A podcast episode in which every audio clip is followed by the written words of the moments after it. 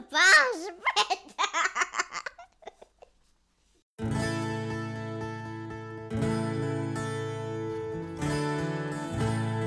Ciao, siamo Emanuele e Marianna. Oggi vogliamo aprirti le porte della nostra casa per raccontarti di un incontro che ha portato luce là dove c'era buio. Questa storia parla di un seme, di una strada, di una voce. Questa storia è anche la tua storia. Ascolta, il nostro, podcast.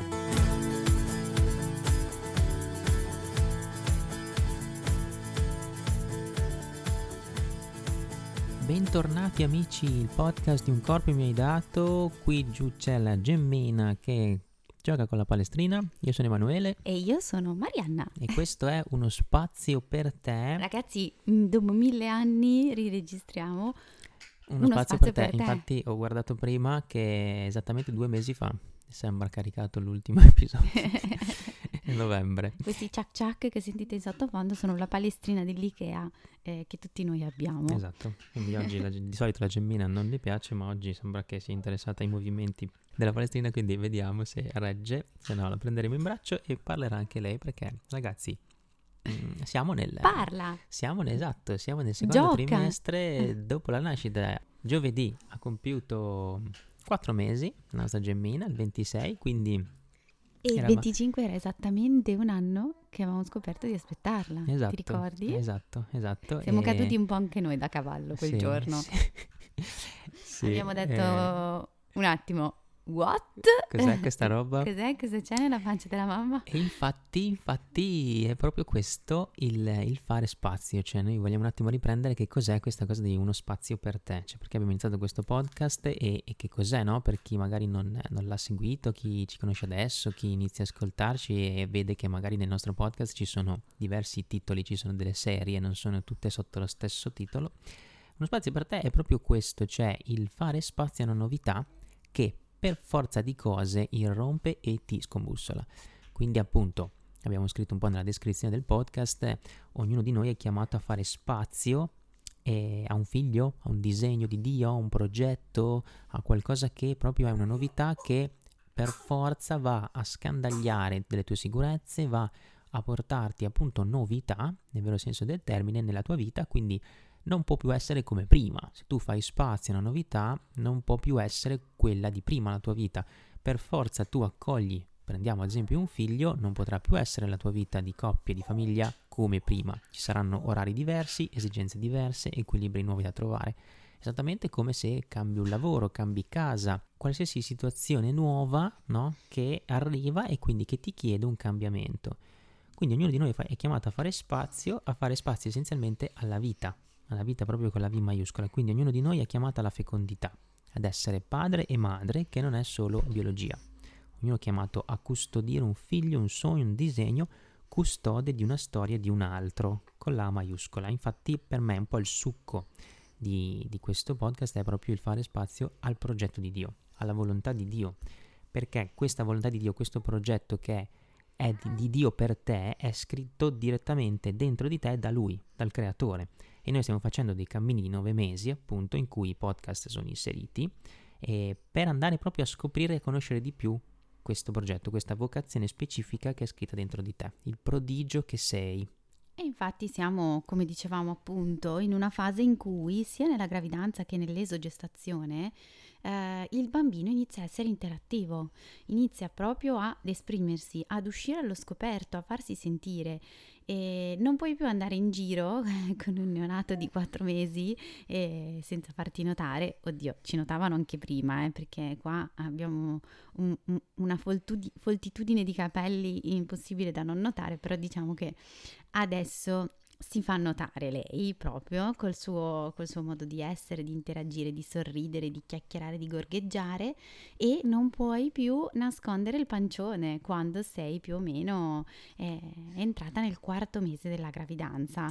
Eh, I leggings eh, iniziano ad essere i tuoi migliori amici, eh, i pantaloni che fino a quel momento avevi portato non ti vanno più. Mi ricordo con Samuele che fino a più o meno sì, 20 settimane sono riuscita a portare i miei jeans di sempre, poi a un certo punto no. Eh, arrivi in quella fase in cui qualcosa cambia anche nel tuo corpo ed è per sempre e, e quindi è un po' questo il mood, no? Eh, interazione e cinque sensi perché veramente adesso entriamo nella fame di senso eh, tramite i nostri amati cinque sensi. Eh, il bambino inizia ad assaggiare, a toccare, a ciucciare tutto, non si perde con lo sguardo niente, inizia a vocalizzare e a parlare a suo modo in maniera molto diversa da come ha fatto fino ad adesso e, ehm, e sta sempre tanto anche in ascolto. E questo accade anche in gravidanza, no? Eh, iniziano a svilupparsi tutti i sensi, tranne la vista che arriverà un pochino più tardi ma che eh, iniziano a far percepire eh, all'embrione, al feto, che eh, c'è qualcosa, c'è qualcosa fuori e, e, il liquido amniotico prende il sapore eh, del cibo che la mamma mangia e il bambino inizia a danzare, a muoversi a suon di musica, insomma chi più ne ha più ne metta. Infatti sentite anche la nostra neonatina Gemma qui in sottofondo che mi sta ciucciando un dito e quindi sei entrata già a capofitto in una delle, delle parole chiave, diciamo, che, che, avevo identificato un pochino in preghiera rispetto a questo... Ovviamente non era la prima, giusto? Ti ho scombinato già seconda. tutto il piano. no, ma in realtà sono tutte, cioè sono tutte amalgamate, quindi non, eh, non c'era un ordine. a fare spazio sempre, sì, vero esatto. Che è un po' quello della relazione, cioè nel senso che il secondo trimestre, dove siamo adesso, è proprio il, il, il, trimestre della relazione, della simbiosi, quindi dell'interazione maggiore tra mamma e bambino, quindi sia in pancia che fuori. E questo di cosa ci parla? Cioè, il succo anche un po' del nostro progetto è proprio quello di prendere tutto quello che è biologia, che è, è, fisiologia anche del corpo, è quello che è la vita reale, concreta, incarnata, e però portarci Dio dentro, quindi vedere come Dio no? ti parla proprio attraverso tua, il tuo corpo, la tua vita e la tua realtà. E quindi è qui vedere come appunto beh, può essere intesa proprio come una relazione che abbiamo con Dio. Quindi come il bambino fa con noi, genitori, come papà, come il bambino fa in generale con una persona che, di cui appunto si prende responsabilità e la cura, e così è Dio con noi, quindi noi che da neonati, nel percorso tra le braccia che stiamo facendo appunto adesso, e, um, noi che da neonati ci mettiamo in relazione con Dio e quindi occhi negli occhi con Dio, guardandolo e prendendo proprio eh, tutto quello che dobbiamo prendere da Lui, quindi riconoscersi neonati per essere proprio dipendenti dal suo amore, dalla sua cura, questo ci porta poi a evolvere pian piano, quindi noi che appunto come la gemma adesso iniziamo magari a fare i nostri piccoli passi, eh, no, non veri, cioè non, non, si alza in piedi per fare i passi, ma inizia magari a fare dei gorgheggi, dei sorrisi, inizia proprio a, a voler parlare, cioè lei non parla fisicamente, ma vuole proprio eh, dirci delle cose, lo vediamo proprio dal volto, quindi è tutta una cosa, tutto cambiata, tutta cambiata rispetto al primo trimestre, anche a livello motorio. Se vi state chiedendo come i nostri figli, come tutti i nostri altri figli, la prima cosa che ha scelto volontariamente di fare, o meglio di non fare, è dormire, cioè Visto esatto, che mi esprimo facciamo. e interagisco, la prima cosa che vi voglio far sapere è che dormite, vo- dormite voi, anzi no, neanche esatto. voi, eh, perché a me non mi interessa. Io non voglio dormire, io voglio guardare, io voglio giocare. Adesso se eh, vedeste la gemma qua davanti a me, cioè, sta cercando di protendersi verso pane quotidiano, che è lì aperto per, per prendere appunto spunto dalle letture. Quindi insomma, proprio mh, mm, interazione al massimo. Ha preso vogliamo... dalle letture. esatto. E ehm, quindi abbiamo proprio un, mm, sì, un'interazione al massimo e, e, questo ci parla proprio del fatto che Dio sta al timone, quindi il padre, quindi noi genitori, no? Facciamo il, um, diamo i canali, diamo i binari eh, per Gemma, ma poi è lei che con la sua azione ci dice qualcosa, quindi per noi questa cosa cosa significa? Essere in una dimensione di sono dipendente da Dio, desidero il suo amore, la sua volontà, voglio essere come lui, voglio diventare eh, parte appunto del suo corpo, quindi voglio fare solo la sua volontà, però per farlo quindi ho bisogno che lui mi dia la, la sua, cioè mi faccia provare la sua provvidenza e allo stesso tempo io posso fare quel piccolo passettino che mi serve oggi per continuare a crescere, quindi serve una eh, relazione eh, non, non, unila- non unilaterale. Mm. Eh no, infatti io riflettevo, rifletto molto ultimamente su questa cosa, no? Sul fatto che eh, siamo abbandonati tra le braccia di un padre, no? E, e, e c'è una simbiosi, eh, una comunione sempre più grande da attuare e da vivere, no? Da sperimentare, da lasciargli fare poi fondamentalmente e appunto lasciargli fare perché questa cosa richiede un'adesione mm, a quello che il Signore vuole fare di noi e, e noi in fondo in fondo nel nostro cuore questa cosa non so se la vogliamo fare. Io mi sono chiesta eh, se in fondo al mio cuore voglio veramente aderire a questa simbiosi, a questa comunione, perché umanamente è davvero difficile. Cioè, vuol dire rinunciare totalmente al proprio orgoglio. E io mi sto scoprendo veramente tanto orgogliosa, ma proprio tanto. Infatti nell'articolo di martedì eh, che ho scritto appunto rispetto a un corpo mi hai dato, cioè c'erano proprio le letture che, davano, che danno il nome proprio a questo progetto, un corpo mi hai dato, lettera agli ebrei, scrivevo appunto come noi abbiamo un corpo, no? Trinitario, corpo, anima e psiche, per incarnare una profezia, una parola. Cioè noi siamo qui per offrirci con tutto noi stessi come membra vive di un corpo più grande, che è quello mistico, è quello di Cristo, che è la Chiesa, no? E tra le braccia, appunto, ripeto, il percorso di quest'anno è proprio riferito in particolare alla Chiesa, cioè al fare spazio totale alla propria vocazione che, questo è importante, quindi aprite bene le orecchie, noi ci crediamo fermamente, non è solo capire quale università frequentare, qual è il fidanzato da sposare, qual è il lavoro da scegliere per la mia vita, cioè va oltre. Quelle lì sono cose orizzontali, quelle che ci servono qui, quelle che comunque fanno parte di un discernimento e sì, non sono e da negare. Sono direttamente conseguenti, però a che cosa? Esatto, cioè noi ci dobbiamo interrogare sulla nostra specifica chiamata e quindi quando facciamo questo serve un'apertura di cuore in più, cioè bisogna andare oltre, non solo chiedersi che cosa posso studiare, che cosa posso fare come lavoro e se sono chiamato al matrimonio oppure un'altra vocazione cioè, dopo io, però, da figlio di Dio, visto che la mia primissima vocazione è essere figlio di Dio, quindi sentirmi amato da Lui e fare la sua volontà, eh, come abbiamo sentito anche in letture di questi giorni, cioè fare la volontà del Padre. E fratelli e sorelle di Cristo sono chi fa la volontà del Padre, non i fratelli di sangue. E allora io mi devo aprire di più, cioè, questo è il fare spazio, cioè mi comprometto totalmente, io dono totalmente la mia vita per una causa. E lì sta il discernimento, quello più ostico, quello più difficile per certi aspetti, ma anche più bello per altri, cioè nel senso che proprio è trovare la propria vocazione che non è accessibile subito, cioè il dramma un po' della nostra società e quello che un pochino siamo tutti un po' tendiamo un po' a fare è quello di rimanere un po' in superficie, cioè facciamo tanta fatica ad andare a scavare. Noi vogliamo tutto bello, fruibile subito.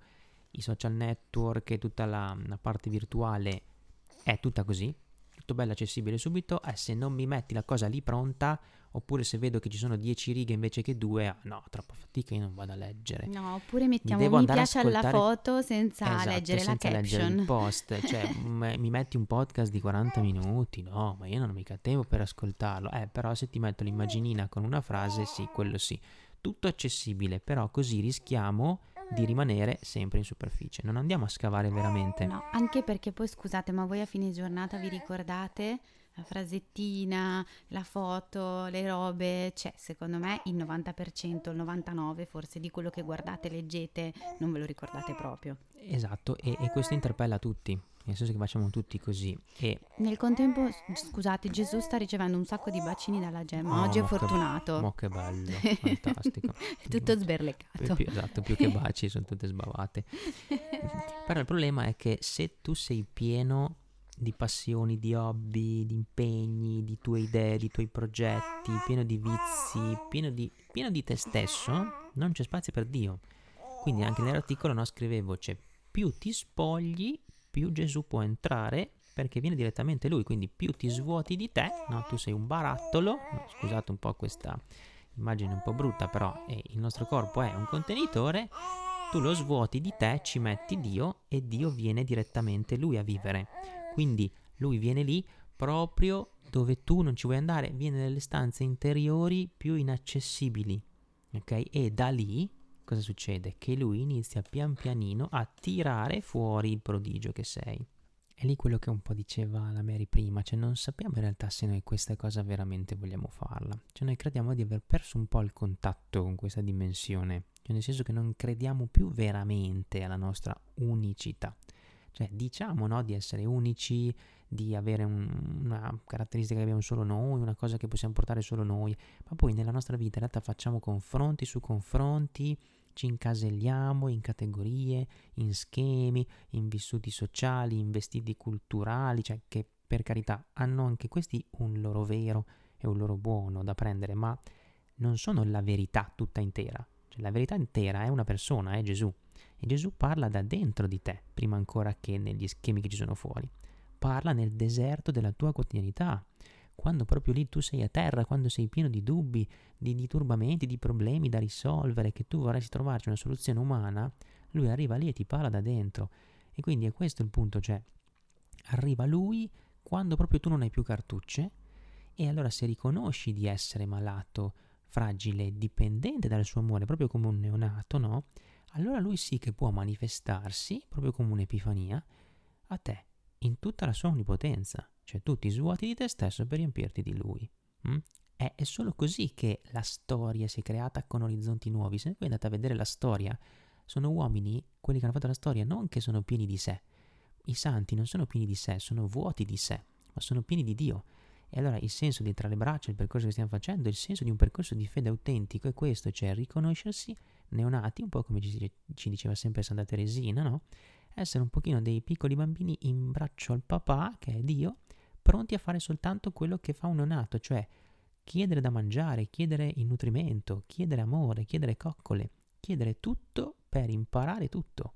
Quindi questo sempre comunque tenere l'orizzonte fisso su Dio, mettersi proprio con lo sguardo fisso su Dio. Prima ehm, abbiamo interrotto un attimo il discorso, stavo dicendo che anche nello sviluppo motorio il bambino ci parla di questo perché Gemma adesso e quindi nel secondo trimestre inizia a fare che cosa?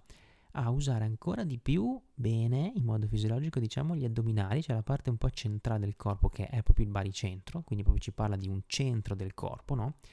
E, ehm, per far cosa? Per usare bene le braccia e le gambe e nello spazio. Quindi lei si sa muovere bene nello spazio, quindi sa fare bene i suoi piccoli movimenti per interagire col mondo solamente se fissa bene il centro.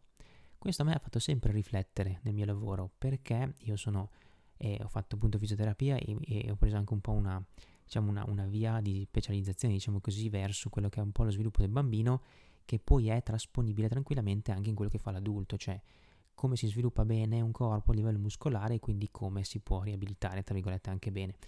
Eh, metti prima ben fissato il centro, quindi usa bene la tua parte centrale del corpo, impara a usare bene, che è appunto lì dagli addominali dove c'è l'ombelico, è proprio il baricentro del corpo, e allora dopo tutto il resto andrà in armonia. È un po' anche tutta la filosofia che c'è dietro anche tante, uh, tanta danza, tanta arte, no? Di, di movimento del corpo, cioè se tu ti fissi bene hai un baricentro ben saldo, allora tutto il resto viene.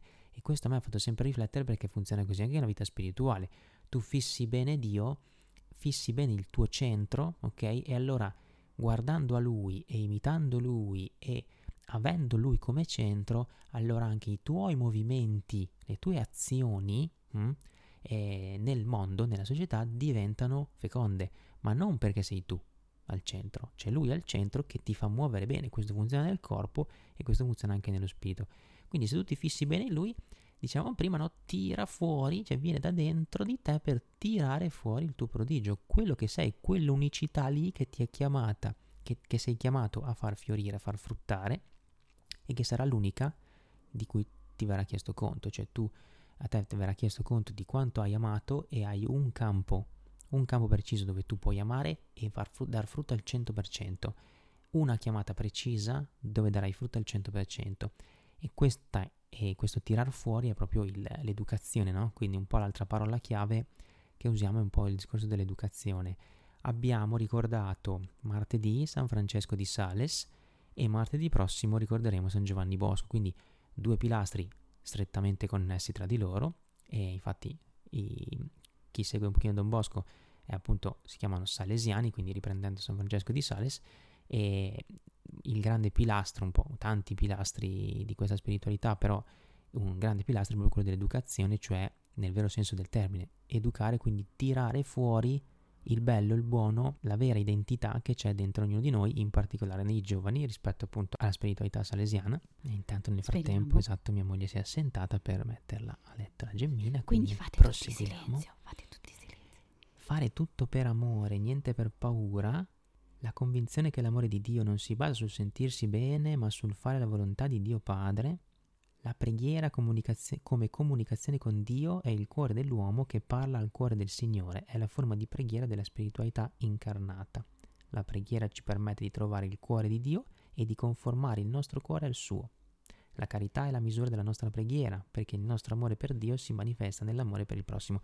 Vi sto leggendo dei delle frasi, dei pezzettini di un articolo che ho trovato, che poi vi metto in descrizione il link, e rispetto proprio a San Francesco di Sales in parallelo con Don Bosco, è scritto bene, cioè è lungo, un po' lungo, però è veramente bello nel senso che fa una bella panoramica su questa spiritualità che è appunto quella dei salesiani, perché c'è il grandissimo sistema preventivo, no? metodo di educazione preventivo che penso che conosciate tutti, quelli di Don Bosco, Secondo me non lo conosce più nessuno. Esatto, infatti è proprio quello, cioè mi ha fatto riflettere perché ho detto, guarda un po', forse può trovare un collegamento con questo podcast perché, come dicevamo prima, no, abbiamo perso tanto del contatto con quella che è la vera nostra natura e, come diceva la Mary adesso, c'è forse anche con questo metodo che Don Bosco proponeva, che in realtà sta alla base eh, dell'educazione che ci dovrebbe essere appunto tra educatori e giovani, tra genitori e figli, l'abbiamo persa. Perché è una relazione, è una relazione d'amore, non è una lotta di potere. Invece noi stiamo sempre sulla lotta di potere. Esatto, infatti in realtà provoca noi per primi come genitori perché i nostri figli in questo periodo ci stanno provocando tanto sulle nostre ferite, sui nostri modi di fare e questo metodo qui, cioè questa festa un po' di San Francesco di Sales e di Don Bosco adesso l'abbiamo vista proprio come una, una benedizione, una grazia per noi prima di tutto e poi che ve la ridoniamo a voi perché ci sentiamo molto provocati nel nostro essere genitore. Noi tante volte cerchiamo di imporci, con i nostri figli cerchiamo di e anche con il lavoro che vi abbiamo lanciato un po' rispetto a- al, al- al libro di Chiara Mirante, Il prodigio che è in te, io personalmente mi sono rivisto un po' in quello duro, in quello che cioè, deve assolutamente imporsi perché sennò ho paura di essere colpito io, sottomesso io. E Eh. questo lo vivo anche con i figli, cioè appena i figli mi fanno una richiesta in più, io mi sento un po' prevaricato, io dentro di me scatta il no, io sono il genitore, mi devo far rispettare, no, io mi devo far rispettare perché il mio figlio non mi può mangiare sulla testa. Occhio perché Dio non si impone. Bussa alla nostra porta e aspetta che gli apriamo, Don Bosco dice, e quindi è così anche con noi. Cioè, noi con i ragazzi dobbiamo non farci temere ma farci amare. Lui diceva proprio badate di non farvi temere ma di farvi amare. E otterrete da questi giovani non tramite le percosse, una frase famosa di Don Bosco, ma tramite la carità. Questo mi fa molto interrogare sul- su come i miei figli mi stanno aiutando a guarire quella ferita lì. Esatto, infatti duro. l'hai detto bene. C'è una paura dietro questa cosa, no? Che parla di una tua ferita del passato e- o del presente, nel senso che le ferite sono cose che viviamo durante tutta la nostra vita e, e che però eh, non ci portano a vedere con gli occhiali giusti la realtà e, e ci tagliano fuori dall'amore, perché alla fine poi, parliamoci chiaro qual è il problema, è il peccato originale, che ci siamo tagliati noi fuori dall'amore di Dio e quindi non riusciamo più a vedere con questo amore la nostra realtà, noi stessi e i nostri figli agiamo per paura e agiamo per ferite. E questa cosa che diceva Lele è proprio la differenza tra autorevole e autoritario, no? Quindi eh, quando vedono noi cristiani, tante volte, secondo me, vedono un Dio autoritario, perché i dieci comandamenti, perché voi non dovete avere rapporti prematrimoniali, il cristiano non deve, non può. Cioè noi siamo visti come dei bravi bambini asserviti al padrone. E invece il Signore Gesù ci è venuto a, chia- ci è venuto a cercare, ci è venuto a chiamare, ci è venuto ad amare perché questa è la base eh, con cui poi noi andiamo a vivere nel mondo, con il suo amore. E questo amore sperimentato e vissuto ti cambia la vita. Ed è questa l'autorevolezza. Io faccio una cosa perché sono stato amato fino a morire, no? Sono stato amato così tanto che io questo amore lo incarno, lo faccio mio, lo inglobo e mi, es- mi esplode dentro, cioè mi esplode fuori, non lo so. Eh... Sì, sì, cioè hai fatto così tanto spazio, no? Appunto a, a Dio nel tuo cuore che, come diciamo prima, Lui è venuto a abitare dentro di te, ti ha comunicato questo amore e quindi quella relazione lì che hai con lui da dentro, nel tuo intimo, quella preghiera lì diventa vita e la vita diventa preghiera, no? Ne parla spesso appunto San Francesco di Sales. Cioè, e tutto diventa amore. Esatto, e tu, tutto, fa tutto per amore. E tutto, tutto amore. cambia eh, radicalmente sguardo. Cioè, e i miei figli, eh, davanti al fatto che io gli propongo una cosa e che io vivo con loro determinati momenti della loro vita, eh, vanno a vivere con me queste cose non perché io mi impongo, ma perché sanno che io li sto amando, che io li amo, che si possono fidare di me, che sanno che queste due braccia sono braccia salde, braccia forti, eh, ma non per prevaricarli, ma per amarli, per contenerli, per portarli ad essere veramente se stessi. E ad, sono quindi braccia un po' maieutiche, no? Cioè alla fine l'ostetrica, no? che cos'è? Colei che tira fuori da dentro, esatto. no? Educazione. E, e infatti, infatti, io, secondo me, non avevo capito bene tutto tutto perché volevo fare l'ostetrica. Io credevo di averlo capito, ma eh, non so se ve l'ho mai raccontato, ora ve lo racconto. Eh, io ho sempre avuto questo dubbio, no? Se fare l'ostetrica o se fare l'insegnante e in particolare mi ha sempre affascinato la filosofia. Ecco, Oggi, vedendo come si è evoluta la mia vita, mi viene un po' da sorridere, perché sì, eh, io ho assistito, custodito eh, tra le mie mani eh, il miracolo della vita nascente come mamma, ma prima di tutto anche come ostetrica, eh, ma secondo me il Signore mi chiamava a di più, a tirare fuori da me e dall'altro la luce, portare alla luce è la bellezza, l'amore. Ecco, questo è quello che noi dobbiamo fare con i nostri bambini, è quello che Dio fa con noi e che noi dobbiamo fare come evangelizzatori anche, cioè come persone che portano Cristo al mondo, tirare fuori quello sguardo d'amore che il Signore ha su quella persona. Esatto, esatto, infatti riflettevo proprio in questi giorni qua sul tuo sogno no, di, che dicevi appunto di essere ostetrica e sul fatto che io ho iniziato fisioterapia in realtà dicendo amo il corpo umano, voglio fare qualcosa per il corpo, quindi come se effettivamente anch'io più andiamo avanti, più scaviamo un po' in questa vocazione che è la nostra e vedo come da un desiderio, da un sogno noi ci abbiamo dato una traduzione umana che poteva essere un'università, uno studio, poi una laurea precisa, trovo lavoro lì. Negli anni di lavoro è maturato un corpo mi hai dato e oggi siamo qui e vedo che l'ostetrica e il fisioterapista sono diventati qualcosa di oltre. Come dicevamo prima, no? Chiedersi qual è la mia vocazione, chiedersi qual è il mio dono totale che devo dare al mondo non si ferma al mondo ma alla Chiesa, cioè qual è la mia parte specifica del corpo, che membra sono. Quindi noi abbiamo parlato di educazione, abbiamo parlato di relazione che nel trimestre centrale, quindi nel secondo trimestre di nove mesi, è proprio all'apice, diciamo prima, e un dialogo con Dio che diventa veramente centrale, un, un essere radicati proprio solo in Lui che ti dà l'energia poi per andare nel mondo, diciamo prima, questo ti apre un po' a una terza parola chiave che è quella che abbiamo usato come titolo un pochino della tappa, cioè la speranza. Ne abbiamo parlato appunto anche nel podcast dedicato proprio alla quinta tappa, questa tappa qui. Quindi quella speranza contro ogni speranza, no? dicevamo nel podcast, cioè quella di cui ci parla San Paolo.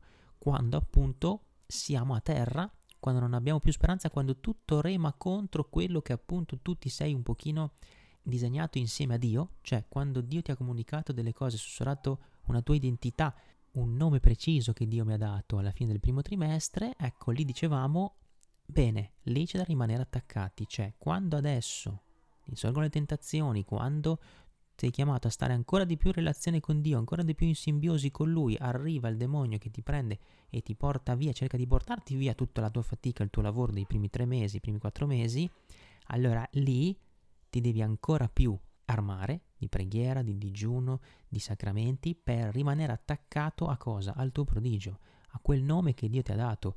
Quando tutto rema contro per portarti altrove, per farti fare altro, quindi dicevo prima per eh, occupare lo spazio che hai tu con altre cose, no, devi dire no, devi dire no, rimango con lo spazio solo per Dio. Devi fare spazio solo a lui, continuare a fare spazio solo a lui, a quell'identità che ti ha dato, perché lui adesso ti sta urlando che sei un prodigio e che sei irripetibile, di non deviare dal progetto iniziale, di fidarti ancora delle tue intuizioni interiori, di quello che ti ha sussurrato tramite gli altri e nella preghiera, e non cedere, non cedere a compromessi o a delle comodità adesso, non buttare via tutta questa fatica che hai fatto nel primo trimestre per conoscere te stesso, per entrare dentro di te e per andare a vedere chi veramente sei per un mucchio di soldi o un po' di sicurezza o un po' di comodità perché magari adesso ti viene un po' di paura.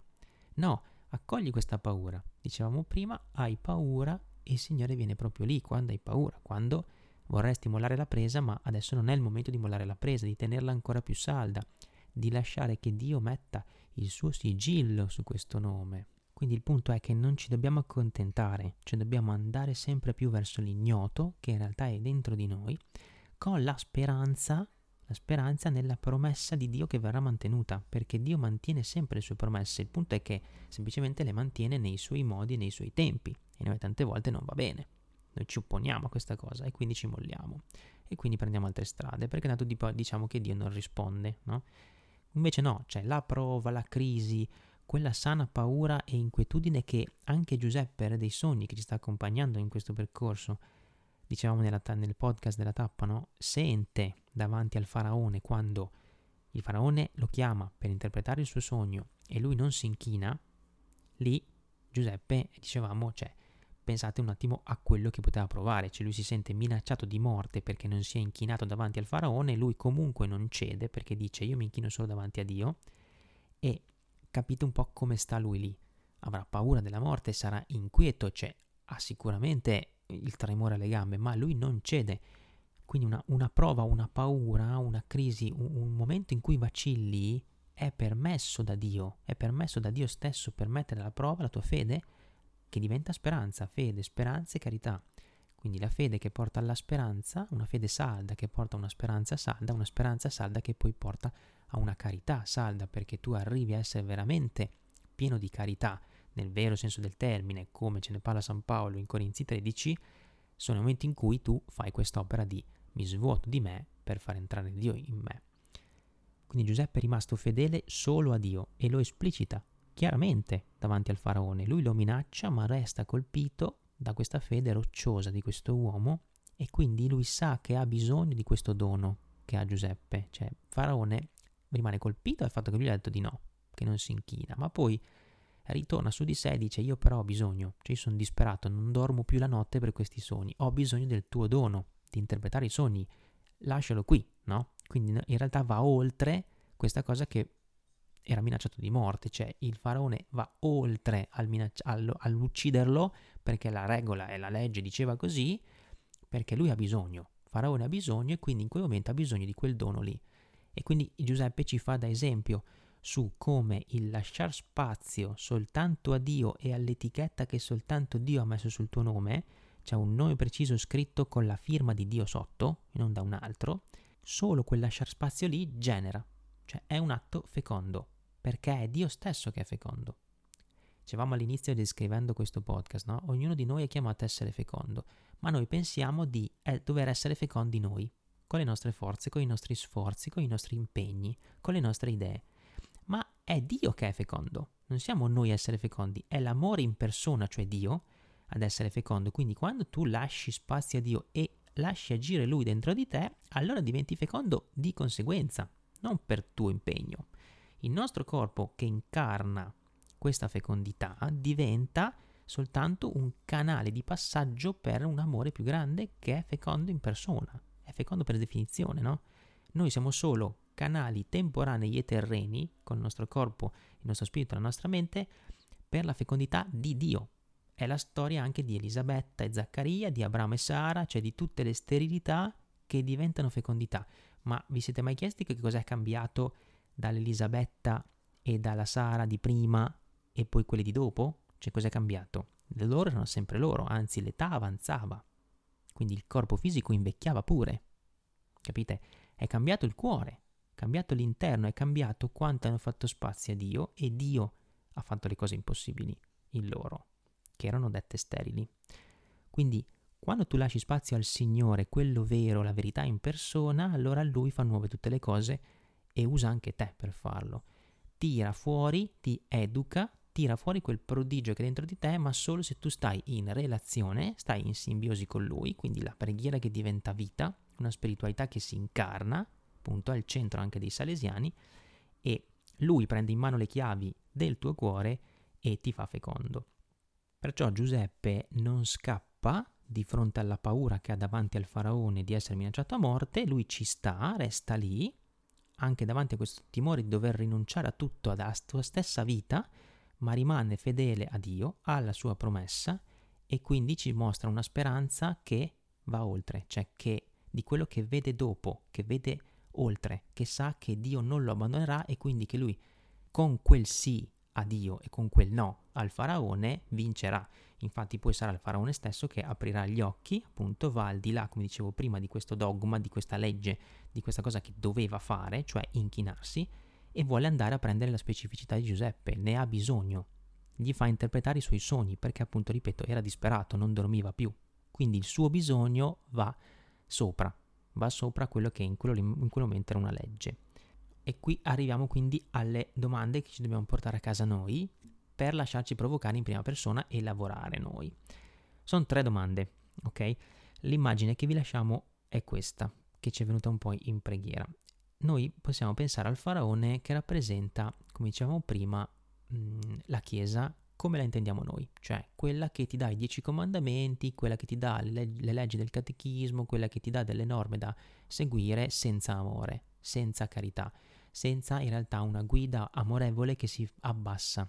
Questo abbiamo perso, cioè noi abbiamo perso il cristianesimo semplicemente perché ci fermiamo a quello che è la Chiesa, che è fatta di uomini, ok? Quindi semplicemente può fallire come tutti, però noi ci fermiamo a quello perché diciamo, eh vabbè, ma io vedo la Chiesa come astratta, come distratta, come fallibile, come piena di peccati e allora non la seguo più.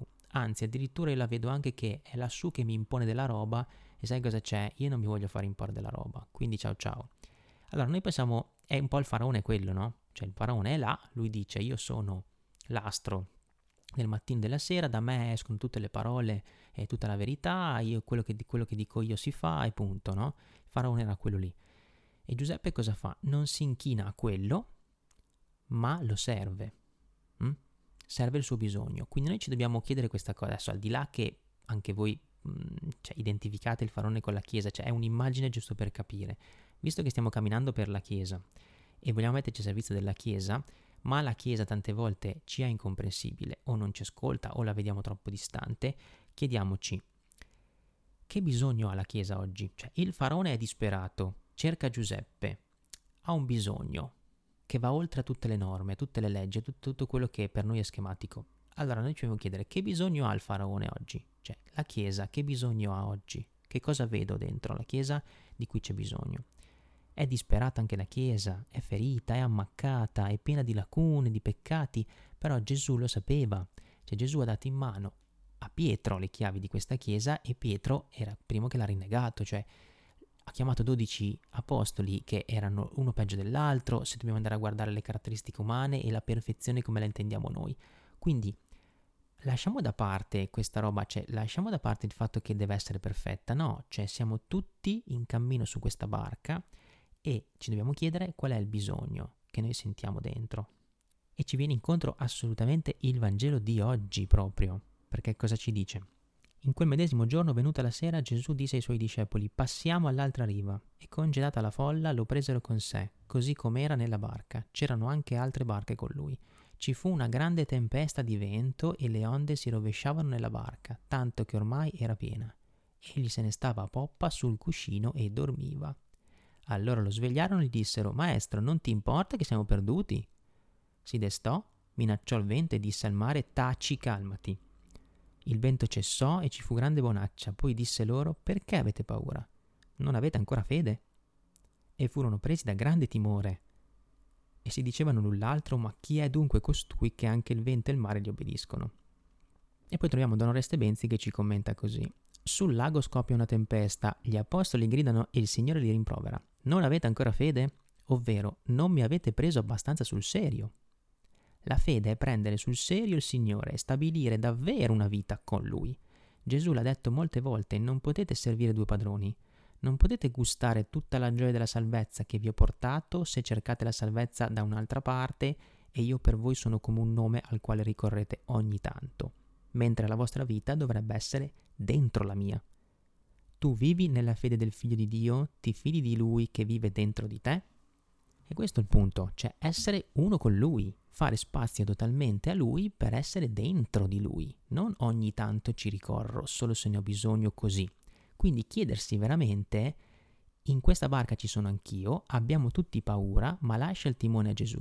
Lasciando il timone a Lui, Lui ti dirà quale timone piccolo dà a te, ma il timone centrale ce l'ha Lui come dicevamo prima per lo sviluppo motorio del bambino, no? Il centro è lì, lascialo lì, poi tutto il resto tu lo puoi muovere, ma nelle tue capacità, quel poco che tu puoi dare.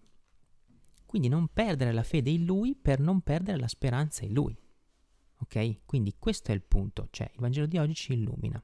Non dobbiamo temere e chiederci, il faraone, la Chiesa, che bisogno ha oggi? E la seconda domanda è, che sete ha la gente quindi tutti noi che abitiamo la Chiesa, no? che siamo la Chiesa, che siamo il mondo, cioè che, che sete vedo fuori di me, perché è una sete che può essere placata tramite questa Chiesa anche ammaccata, anche fallibile, che però può ripartire, può risorgere, può rinascere proprio dai limiti, la bellezza nasce dai limiti, ok? E quindi arrivi alla terza domanda che interpella te, ti sei chiesto che bisogno vedi nella, nella Chiesa, ti sei chiesto che sete vedi nelle, nella gente, quindi chi abita questa Chiesa, allora la terza domanda è che cosa posso essere e che cosa posso fare io per questo bisogno, per questa sete che vedo. Quindi come posso essere io a servizio tramite la mia specificità, tramite quello che Dio mi sta sussurrando al cuore. Quindi no, come diciamo sempre, che membra sono io di questo corpo e che compito ho. Bene ragazzi, io che vedevo di, spero che mio marito vi abbia dato degli spunti interessanti.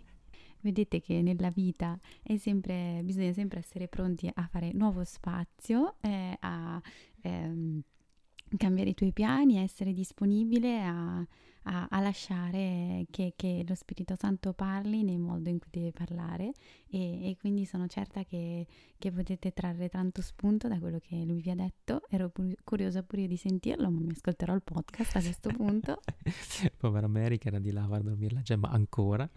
E, però sì, un po', dai, un pochino hai sentito e, e poi sì, assolutamente. Poi invece insieme adesso facciamo questa conclusione che invece questa la sa anche lei perché l'abbiamo condivisa bene prima, e cioè riprendendo appunto il Vangelo, riprendendo questo commento di Don Oreste Benzi, noi ci colleghiamo un po' a quello che sono state le condivisioni vostre rispetto alle domande che abbiamo lanciato nella tappa, cioè rispetto alla GMG di Madrid, quindi chiedevamo chi è che aveva partecipato, che cosa aveva colpito il vostro cuore di quella GMG e come lo, come lo collegavate anche rispetto al discorso di Ratzinger eh, del Natale del 69 rispetto a una chiesa che riparte dal piccolo e che è chiamata a rinascere. No? Le, le vostre condivisioni noi prendiamo dei punti chiave che sono usciti, che sono appunto eh, quello della tempesta, cioè questa cosa del silenzio che colpiva dopo la tempesta, cioè arriva questa tempesta che è la stessa del, eh, del Vangelo di oggi, no? Quindi noi ci facciamo questo collegamento qua, c'è una grande tempesta che vedi in giro, che vedi nel mondo, che vedi nella chiesa, che vedi nel, nelle relazioni e poi c'è un grande silenzio che è arrivato nel momento in cui Papa Benedetto nella veglia aveva alzato il Santissimo Sacramento e lì si è calmato tutto. Quindi i punti chiave che sono usciti sono stati proprio il, il silenzio che ha colpito tanto, i, i, giovani e le famiglie che erano eh, lì tutti a pregare e sono stati un po' il nucleo di questa rinascita, infatti in tanti ci avete condiviso che in quella GMG, noi per primi, e ci sono conosciute delle coppie che poi sono diventati sposi, quindi sono nate delle famiglie in quella GMG lì. E la preghiera comunitaria, tutti sotto lo sguardo di Dio in quella spianata enorme di quattro vientos e il rapporto con Gesù che viene sopra tutto il resto. Quindi questi sono poi stati i punti chiave se dobbiamo fare un riassunto delle vostre condivisioni. Quindi per noi che cosa ne esce? No? Collegandoci a questo podcast, al Vangelo di oggi e a queste condivisioni tutto riunito un po' nel messaggio centrale della GMG, cioè radicati e fondati in Cristo saldi nella fede. Ok? Quindi proprio questa, eh, questo richiamo a stare saldi in questa barca in cui Gesù dorme e ti chiede ma tu hai ancora fede? Quindi radicati e fondati in Cristo che è il centro, saldi nella fede per avere una speranza rocciosa. una grande, una bellissima condivisione di, di Suor Chiara che era io volevo placare quella tempesta da sola perché volevo che smettesse assolutamente quel diluvio e come se io non chiedessi, abbast- come se non avessi abbastanza fede no? per chiedere di, di, di placarla perché non si placava e in realtà poi arriva Dio nel momento in cui il Papa ha alzato l'ostia e tutto si è calmato nel silenzio. Quindi io che volevo urlare a Dio basta, fai smettere questa pioggia, e invece Gesù nel Vangelo è, è lui che dice al, al vento e alla, e alla tempesta taci, calmati. Quindi ci riporta all'ordine giusto. È Gesù, è Dio che fa ed è lui che comanda ed è lui che fa l'impossibile. Noi possiamo solo chiedere, domandare, mettergli davanti tutto il nostro, nostra paura, il nostro turbamento, ma è lui poi che nel momento in cui gli lasci lo spazio ti rinnova, ti rinnova la fede, ti rinnova la vita, ti rinnova tutto.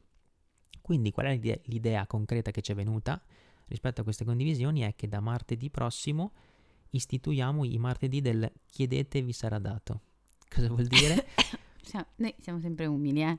Esatto, no, chiedete a lui e vi sarà dato da lui. Quindi noi cosa facciamo? Noi ci facciamo inviare da voi delle domande qualsiasi, cioè mm, una domanda che hai nel cuore, che ti provoca, che non ti lascia dormire, un po' come il sogno del faraone, una domanda che hai rispetto alla tua vocazione, al chiederti che, che membra sei, che caspita devo fare in questa vita, e una domanda che hai su di noi, sul nostro progetto, sulla nostra famiglia, su quello che, stiamo, che vi stiamo che dicendo. Che vuoi fare a noi, sì, esatto. Sulla Chiesa, su Dio, sul, sulla fede, su, sul demonio, perché comunque arrivano anche domande su Satana, che, che secondo me invece è un, secondo noi è un grande tema da trattare. Una domanda qualsiasi e che hai proprio nel cuore. E noi cosa ne facciamo? Allora, se possiamo, ti rispondiamo. Se possiamo, nel senso che se è nelle nostre capacità, noi comunque le custodiamo e le meditiamo nel cuore un po' come Maria, lungo tutto il, il periodo in cui appunto ci, ci fai questa domanda e soprattutto le, le consegniamo a Dio in adorazione eucaristica in particolare in tutti i momenti di preghiera. Che noi il mercoledì, quindi dopo martedì,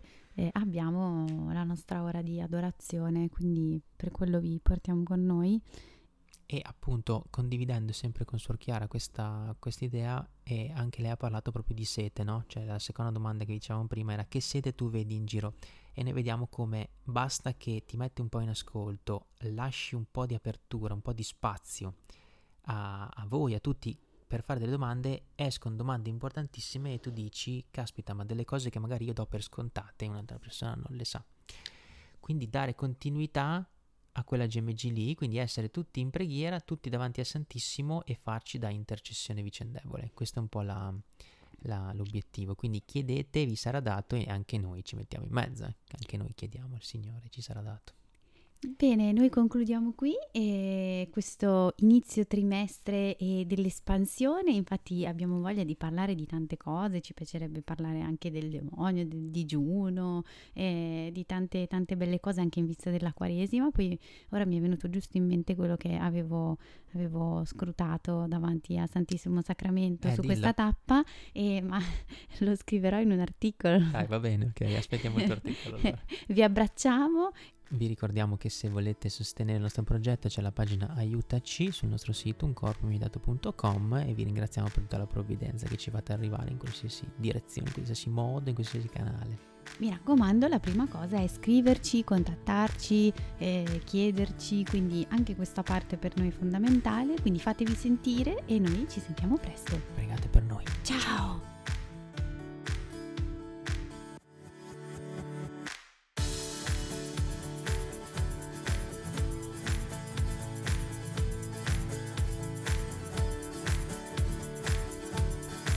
Di essere stato con noi. Se vuoi approfondire il nostro progetto Un corpo mi hai dato, trovi tutti i link in descrizione. A presto!